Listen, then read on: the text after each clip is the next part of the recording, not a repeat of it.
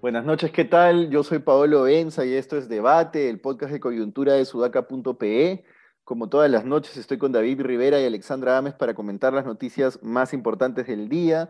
Y la noticia más importante de hoy en realidad es de ayer por la noche, justo después de que terminamos de grabar este podcast, más o menos una hora después de que salió publicado, se fue el Congreso a votación sobre la cuestión de confianza de Mirta Vázquez, que les había dicho en el Pleno que por favor fueran responsables y que ya le habían dado el voto de confianza a Bellido, su antecesor, y que por qué no se lo darían a ella. Finalmente, con los votos en contra del serronismo y el fujimorismo, lo que ha pasado a conocerse como el fujiserronismo, pero los votos a favor de Acción Popular y APP, eh, Vázquez obtuvo, eh, y Podemos también, salvo Carlos Anderson, ya lo vamos a comentar, pues Mirta Vázquez obtuvo la confianza del Congreso. Ahora, varias cosas sobre eso. La primera, el gobierno de Castillo ha quedado en las manos de Acción Popular y Alianza por el Progreso. Eso es como meterte en las manos de un sicario y esperar que jamás te haga ningún daño. Creería yo, más o menos, obviamente esto es una metáfora exagerada, pero ya sabemos cómo actúa APP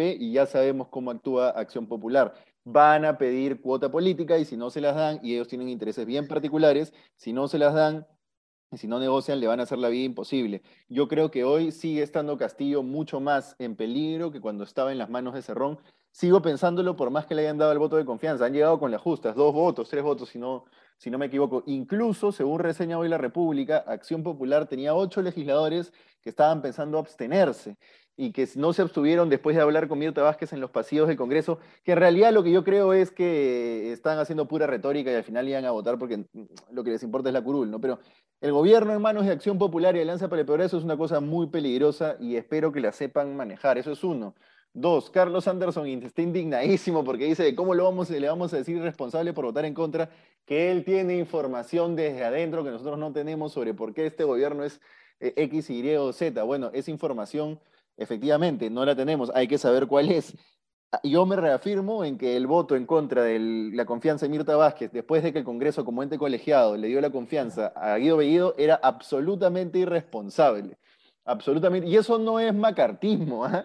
eso, es, eso es una opinión válida, es absolutamente irresponsable. Después, ¿a quién le iban a decir? Uy, si el dólar se dispara, Bermejo de Premier, ¿a quién le iban a decir? En fin. Y el tercer tema es Bermejo. Bermejo vota en contra del gabinete Vázquez después de haber dicho que iba a votar a favor porque su ministro, el ministro que él impulsa, que es Barranzuela, es espectorado por Mirta Vázquez que está en esta cruzada para quitar el radicalismo del Ejecutivo. ¿no? Y para mí, que Bermejo vote en contra del gabinete Vázquez es una gran señal. ¿no? Es una gran señal de que el gabinete Vázquez va por buen camino y ojalá continúe así. Lo que más me preocupa es que el gobierno en el Congreso quede en manos de Acción Popular y Alianza para el Progreso. ¿Cómo lo ven ustedes? Dale, David. No, creo que, ¿sabes qué? Está, eh, mientras, escuchaba a Pablo, estaba pensando en la imagen esta del momento de la votación, que creo que no mucha gente la ha visto, pero Alexandra también la estaba viendo ayer. Y hay esta imagen que cuando comienza la votación, la primera imagen es que votaba el voto, que ganaba el voto en contra. Y de hecho había varias abstenciones en blanco. Y es como si los mismos congresistas se hubiesen asustado de la foto que estaban viendo y de pronto comenzaron, comenzó a cambiar la votación. Los que estaban en abstención comenzaron a votar en verde y algunos rojos también. Y claro, porque en realidad yo también cuando vi esa votación en rojo, la pregunta era qué cosa viene, ¿no? O sea, se tumban este gabinete y lo que están diciendo en la Castillo es radicalízate, ¿no? Este, porque parece que la oposición no quiere tu moderación. Entonces, bueno, felizmente que reaccionaron, felizmente que ayer Mirta Vázquez además presionó porque se votara ayer, porque se pretendía pasar la votación para hoy, y todo parece indicar que era para negociar algunas cosas, porque obviamente no era para cambiar la política de gobierno, ¿no? Ahora, ¿qué cosa quería negociar APP y AP de un día para otro? Ya tenemos claro que el ministro del Interior anterior salió por pedido de APP, porque no quería a un fiscal que había investigado, creo que el hermano de Acuña. Este, bueno, yo creo que es bueno para el país lo que ha pasado. Tampoco entendí muy bien los argumentos de Carlos Anderson que nos escribió y le agradecemos por eso. Eh, sí, no, no me quedó claro y en cualquier caso esa información, siendo tan relevante, debería ser un poco pública, ¿no? Él tiene, una, crítica válida en el tema económico a estos comunicados que ha emitido el Consejo Fiscal, vinculados a unos decretos de urgencia que se han dado desde el MEF y que no se sabe los recursos a qué están yendo.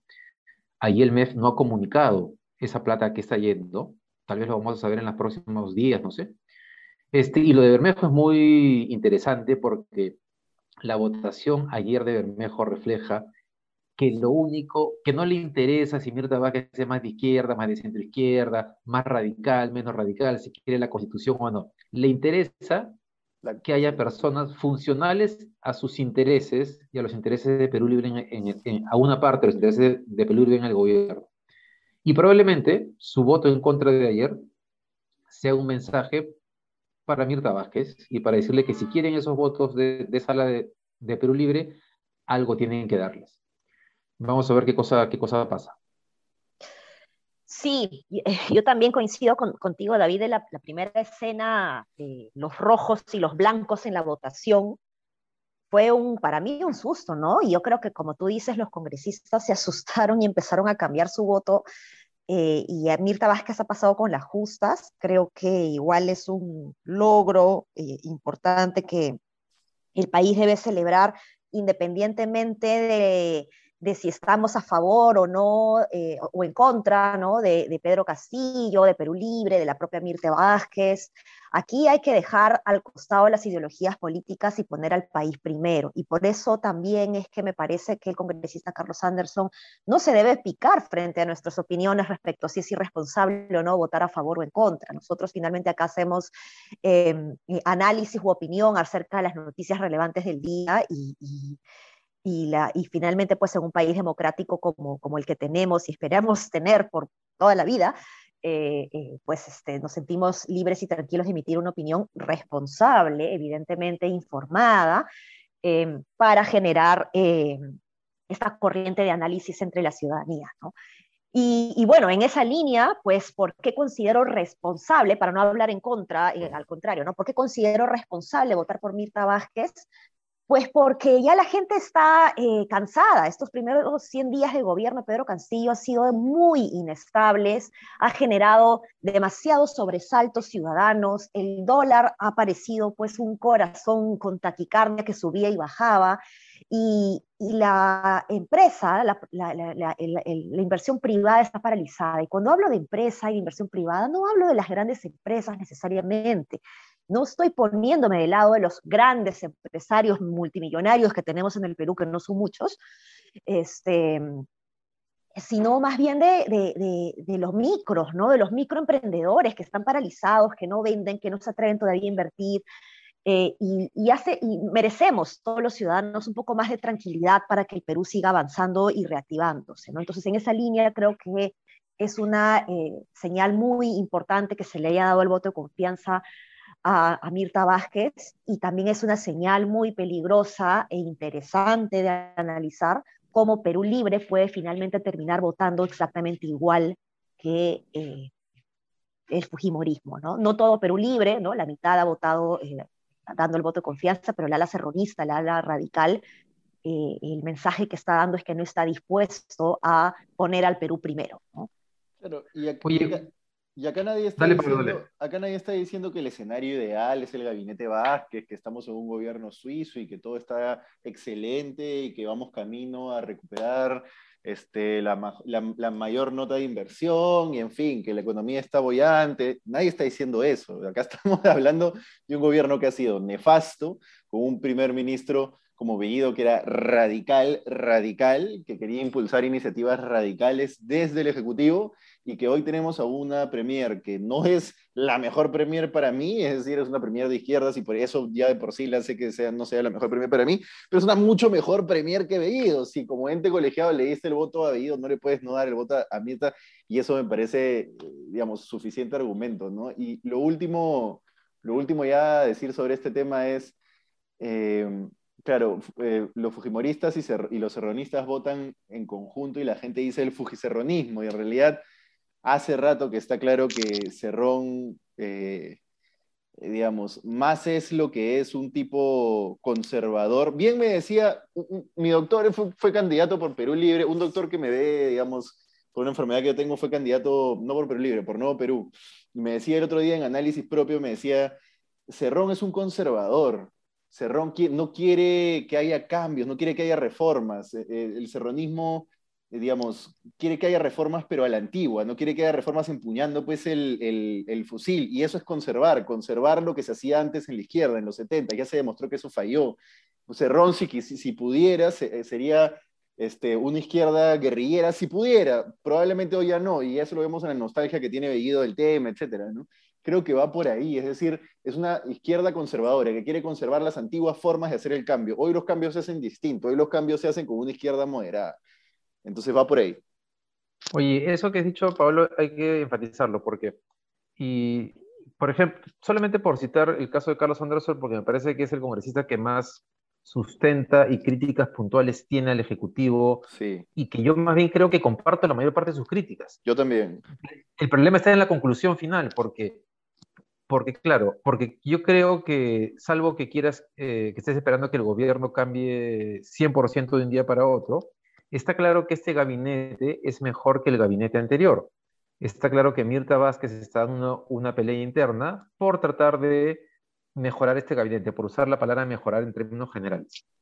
Entonces, eh, si uno está apuntando a, a eso, a que este sea un gobierno de izquierda, moderada, democrático, está claro que hemos avanzado.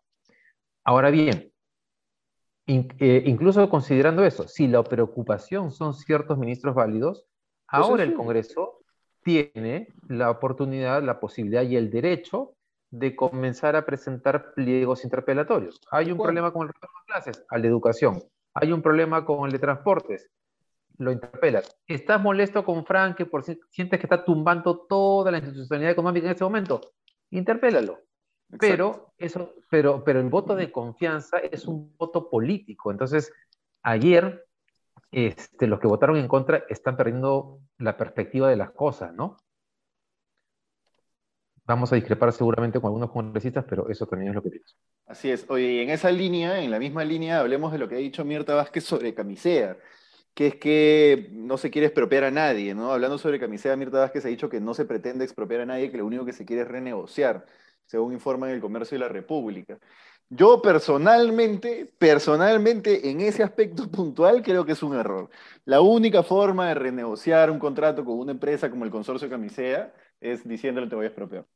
No creo que por favorcito, consorcio, siéntate conmigo y dame un poquito de tu plata, el consorcio se vaya a sentar a negociar. Eso no funciona en ninguna parte del mundo. Ejemplos exitosos, el gas en Bolivia. Ejemplo exitoso similar, en la renegociación de la deuda externa en Ecuador, donde Correa dijo, no pago la deuda externa. Todo el mundo, ah, se quiso deshacer de los bonos, recompró la deuda externa y dijo, ah, ya, ahora yo tengo la deuda externa. Ya está, ¿no? Este, solamente por la fuerza, es por la fuerza. Un gobierno de izquierda no va a sentarse con el empresario y decirle, papito, por favor, para el pueblo. Eso jamás ocurre, ¿no? Pero bueno, ¿cómo lo ven? Eh, yo, eh, mira, yo mira, Pablo, que tú siempre me dices que yo soy más de izquierda que ustedes, pero yo creo que en este caso no, no comparto tu punto de vista. Creo que en el caso, o sea, creo que hay momentos, ¿no? Y en este momento, eh, creo que más bien, incluso en la centro, centro de derecha, está claro que hay algo que, negociar ahí, como en el caso de los impuestos a la minería. Entonces creo que no es necesario levantar la pata para lograr algo. Este, sí creo y comparto contigo que hay eh, temas en los cuales el sector empresarial es muy, es muy bravo, es muy cerrado, tiene una agenda conservadora, como tú has explicado hace, hace, hace un momento en diferentes temas, en los cuales es necesario plantarse. Pero no me queda claro que en este caso lo sea. No lo tengo claro. Vale, ¿tú qué piensas? Sí, mira, yo creo que acá el manejo de Mirta Vázquez sobre este tema es muy importante, ¿no? Eh, yo sí creo que debe haber una nacionalización, pero es que no me gusta usar esa palabra porque se confunde con, expropiación, ¿no? Eh, pero lo importante es la masificación. Creo que la, palabra que deberíamos estar usando es la masificación, pero lo que me preocupa de todo esto es que el debate no se está centrando en el cómo desde el Estado se puede generar soluciones más allá de lo que el empresario puede o no puede hacer. O sea, me refiero específicamente a la inversión eh, eh, públicas, ¿no? O sea, eh, los otros ejemplos en Bolivia, eh, por ejemplo, se, masificó eh, la construcción de, infraestructura para que se pueda asegurar la dotación del de, servicio de gas. ¿no? Entonces, de eso no se está hablando, se está hablando muy poco y eso es lo, algo que me preocupa. Sí, pero lo que, mi, punto, mi punto principal es de acuerdo con que se tiene que hablar de infraestructura y masificación, pero la única forma de torcerle el brazo a una empresa que además tiene un contrato y el contrato tiene, tiene valor legal, sentarla, negociar un contrato que tenga la voluntad de hacerlo, porque la única forma es que tenga la voluntad de hacerlo es presionándola. La otra forma era la que el plan que tenía Pari, en que Pari, bueno, se le pueden criticar mil cosas, pero Pari tenía un plan para hacer eso en su, en su, no sé cómo llamarlo, en su documento técnico de campaña, ¿no? Que era, te voy a clavar todas las multas ambientales que pueda a través de, de la OEFA, mineras, este, etcétera, y con, con, eso te voy a decir, ya, ¿te sientas a renegociar o te las cobro? Alguna de esas cosas tiene que ocurrir, y creo que Mirta Vázquez ha dado, ha dado muestras de que sabe hacer esas jugadas. Con lo de Barrenzuela fue así, utilizó su poder para sacar un ministro, por un tema que valgan verdades, y en esto David no está de acuerdo, pero yo sí lo sigo pensando, valgan verdades, la fiesta criolla, el que menos ha escuchado o tiene un familiar o un amigo o, o él mismo ha ido a una fiesta en Halloween con la canción criolla. Entonces, eso no era, no era un tema moral ese, era un tema de usar tu poder y usar la situación a tu favor, era un tema de cálculo y estrategia política. Lo mismo tiene que hacer para el gas. Pero bueno, veamos. Veamos qué pasa. Veamos qué pasa si se logra algo si no se logra nada, ¿no? Veamos. Pues. Bueno, Walter Ayala, ministro de Defensa, ha anunciado que se evalúa la crear un batallón de apoyo al orden interno en las Fuerzas Armadas y que este batallón va a recibir cursos de derechos humanos y seguridad ciudadana para apoyar a la Policía Nacional del Perú. Eso me suena más a la capacitación en que no sé si se llegó a hacer de Naí Durán sobre género para funcionarios del Ejecutivo. ¿Y por qué? Porque, ah, digamos, la ingenuidad a veces termina pasando factura con este tipo de gobiernos, ¿no? Y poner a los militares en la calle eh, en apoyo de la policía es pura retórica. Los militares no están preparados para hacer eso. Abusos va a haber. Y el gran riesgo de fondo, que no estoy diciendo que sea un riesgo que yo vea materializado ahorita, pero es un gran riesgo de fondo, es que después utilizas a, los militares como fuerza política. Pero bueno, ¿cómo lo ven ustedes? Oye, además, este, si se van a invertir recursos o sea, podrías invertir estos mismos recursos en formar este, nuevos policías y sacarlos a la calle, ¿no? Exacto. Eh, me parece que creo que están tratando de atenuar esta primera, digamos, la primera reacción que ha habido contra la medida que anunciaron y están tratando de bajarle el tono a la, principal crítica que, era, que es a decir que las Fuerzas Armadas no están preparadas, no son formadas, no tienen armamentos para la seguridad ciudadana. Sus armamentos son de guerra. Toda su preparación este, e, está, está hecha para que se enfrenten a un enemigo al cual hay que matar, no, este, no para contener, no para prevenir eh, este, posibles hechos este, de inseguridad ciudadana en, la calle, ¿no? No sé, no sé, tal vez vayan a seguir regresando, eh, regresando y que queden nada, ¿no? Bueno, ya hay experiencias, ya se hace, no solamente aquí, eh, de capacitaciones a las Fuerzas Armadas, inclusive las Fuerzas Policiales también, pero siendo concretos con el tema de las Fuerzas Armadas, a, cursos de derechos humanos y que para que tengan una formación más humanista. Hay universidades de posgrado en ciencias políticas, en filosofía, historia, que, promueven que, la, que altos mandos, tanto de las Fuerzas Armadas como de los militares, puedan tener esta formación eh, más, más humanista, más integral, ¿no? Pero llevando al, al, al, caso de la presencia de las Fuerzas Armadas en las calles, yo regreso a lo que conversamos la vez pasada respecto a esta, esta norma que salió, ¿no? que no hay claridad. Entonces, mientras no haya claridad no, de lo que se va a hacer específicamente, no, no, no se puede generar una estrategia adecuada. O sea, ¿para qué se necesita más eh, militares en la calle? ¿no? Tú lo acabas de decir, David. Eh, tienen una, una formación distinta, están preparados para la guerra, no para tratar con, con ciudadanos. Eh, y, un curso de derechos humanos, un curso rápido, ¿no?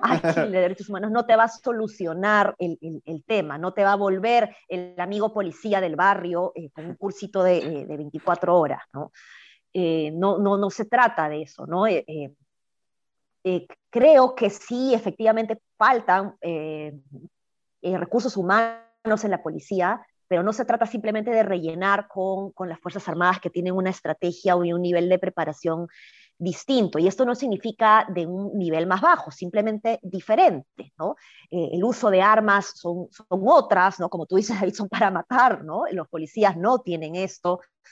Eh, entonces sí es peligroso y la evidencia pues dice de que la presencia de militares en las calles eh, países en América Latina para combatir la inseguridad ciudadana ha terminado siendo contraproducente, ¿no? En vez de generar paz social, se produjo lo contrario. Oye, Ale, ahora que has dicho esto del comienzo de las Fuerzas Armadas, creo que independientemente de si van a asumir ese rol o no, igual ese proceso de capacitación está bueno, ¿no? Sí, en, derechos, sí. en derechos humanos, no sé, otra, otra manera. Mira, mira yo, yo, aprovecho este comentario que haces porque yo tuve la oportunidad de conocer a unos marinos recontra, recontra, eh, eh, o sea, eh, súper preparados en temas de políticas públicas, en derechos humanos. O sea, yo le he escuchado a marinos que estaban viendo la estrategia de, en el BRAIM justamente contra el narcotráfico, que me decían a mí, ¿ah?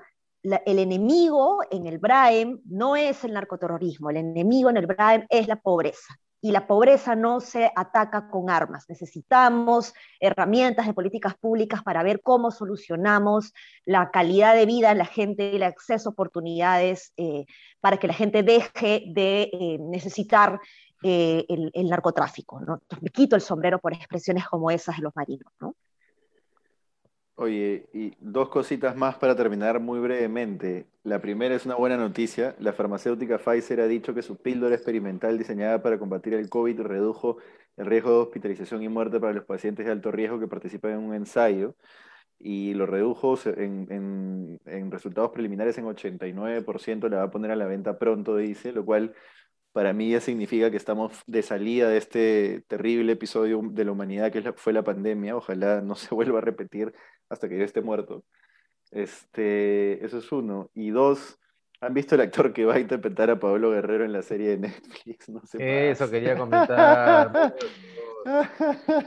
es, es, increíble. ¿Por qué han buscado este, esta, esta lógica, ¿no? este actor churro para representar a Pablo Guerrero? Además, han puesto la imagen del actor que lo va a representar de niño y no se entiende cómo ese niño se convierte en ese adulto, físicamente hablando. ¿no? Es como un, un, un curso extraño. de interculturalidad para Netflix.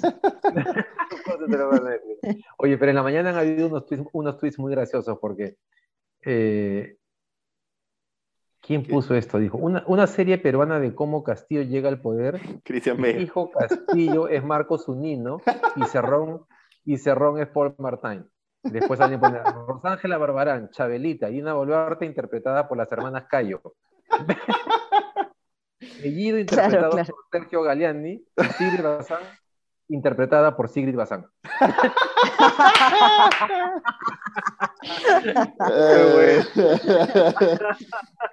bueno, no, parece, bueno. parece que sí. Lo que pasa, el tema con la actuación es que ya te sales un poco incluso de, de que sí, pues en el Perú hay un problema de representatividad, pero en el tema de la actuación es que en realidad estás encarnando a una persona que tiene otro color de piel. Entonces ahí sí hay un serio problema, ¿no? Porque ya, ya es más compleja la realidad. Pero bueno, en fin. En fin, ojalá, ojalá se acabe pronto todo esto. Nada. Oye, no, oye, dale, dale, oye Pablo, solamente decir una cosita que le debe ser republicado ahora su encuesta de expectativas empresariales.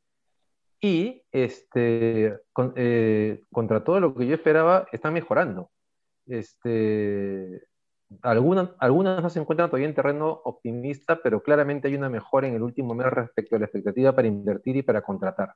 Ojalá que la presencia de Mirta Vázquez logre este, reforzar estas, estos avances. Eso, sí, eso solamente. Sí. Tal cual, y ya vamos para adelante, vacunados, con, sin pandemia, ya no importa, Fiestas, el verano. Sí, fiestas, Reactivación, reactivación, por favor, reactivación. ya hablamos. Muchas, muchas, gracias, buen fin de semana, no se olviden de seguirnos. Y hasta el lunes. Chau, chau. Hasta el lunes, chau, chau.